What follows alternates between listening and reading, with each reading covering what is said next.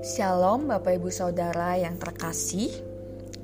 Puji Tuhan kita kembali diberikan anugerah yang baru di hari ini Sehingga kita diberikan kesempatan kembali untuk mendengarkan kebenaran firman Tuhan Dari dua Tawarik pasalnya yang ke-21 Sebelum kita sama-sama belajar firman Tuhan ini Bapak Ibu Mari kita bersatu di dalam doa. Kita berdoa Tuhan Yesus terima kasih atas kasih setiamu dalam kehidupan kami hingga saat ini. Pada pagi hari ini Tuhan, kami mau mendengarkan kebenaran firman-Mu. Kiranya Engkau Allah memampukan kami untuk kami dapat melakukannya dalam kehidupan kami. Dan biarlah firman-Mu pada hari ini boleh kembali memberikan pertumbuhan rohani kepada kami Tuhan. Di dalam nama Yesus kami berdoa.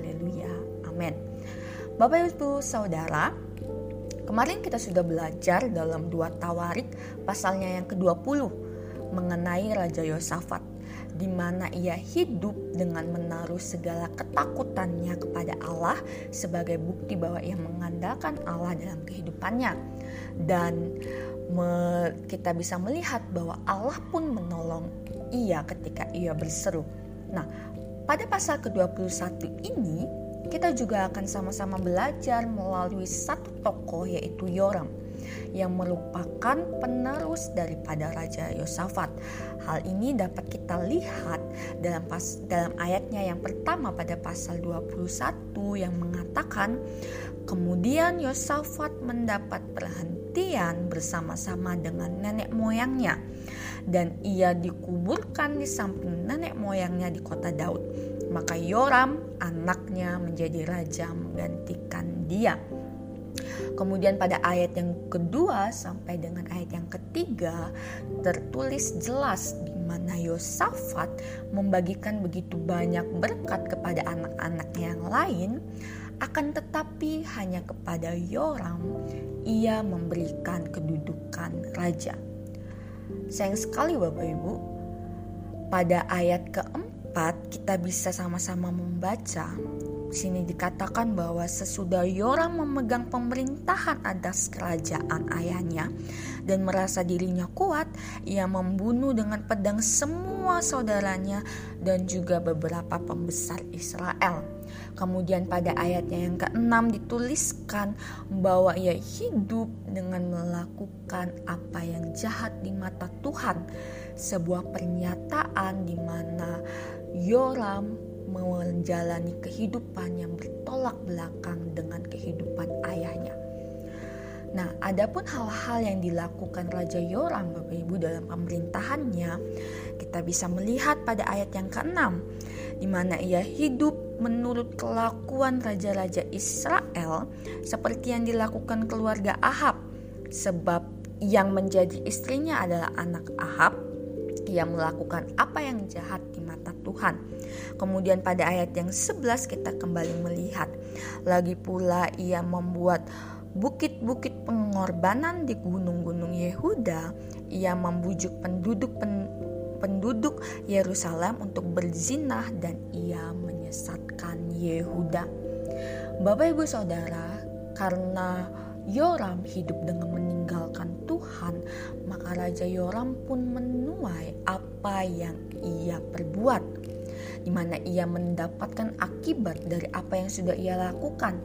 Pada ayat 12 sampai dengan 15 sangat jelas bahwa Allah berfirman bahwa ia akan menyatakan murkanya sehingga pada ayat 16 sampai 20 Allah menyatakan kemurkanya kepada dirinya sehingga sampai akhir hidupnya Raja Yosafat penuh dengan penderitaan. Bapak Ibu Saudara, Melalui Yoram, apa yang dapat kita pelajari Bapak Ibu?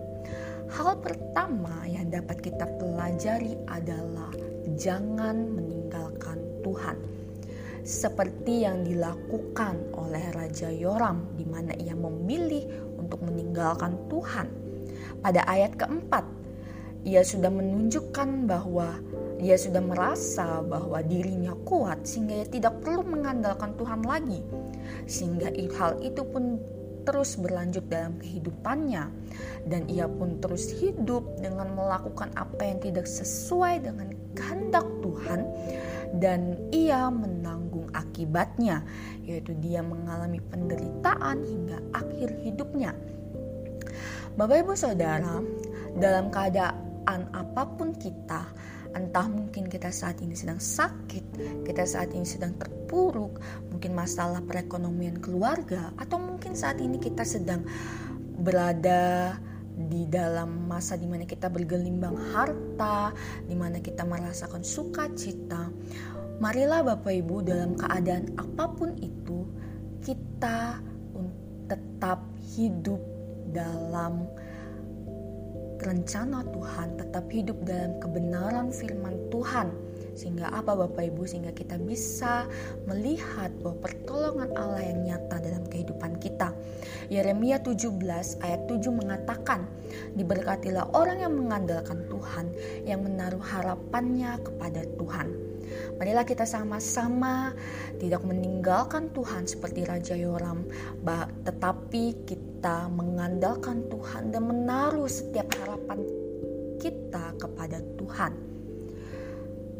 Kemudian, hal yang kedua yang dapat kita pelajari dari pasal ini adalah Bapak Ibu, di mana pasal ini mengingatkan kita bahwa kita memiliki Allah yang selalu mengingat janjinya.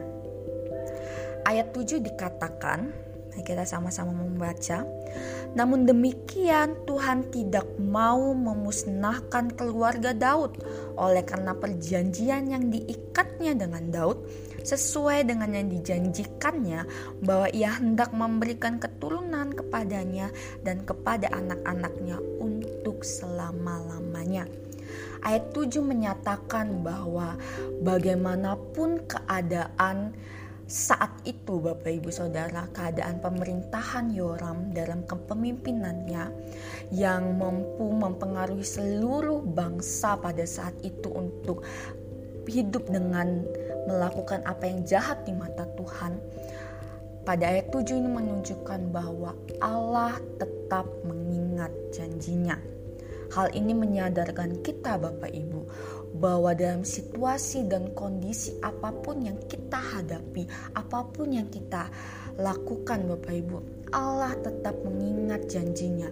Entah itu janji kesembuhan, janji perlindungan dan janji yang lainnya yang membuat kita terus melakukan apa yang benar di hadapan Tuhan sehingga apa Bapak Ibu sehingga tidak hal ini menunjukkan kita bahwa sehingga tidak ada alasan bagi kita untuk meragukan Allah.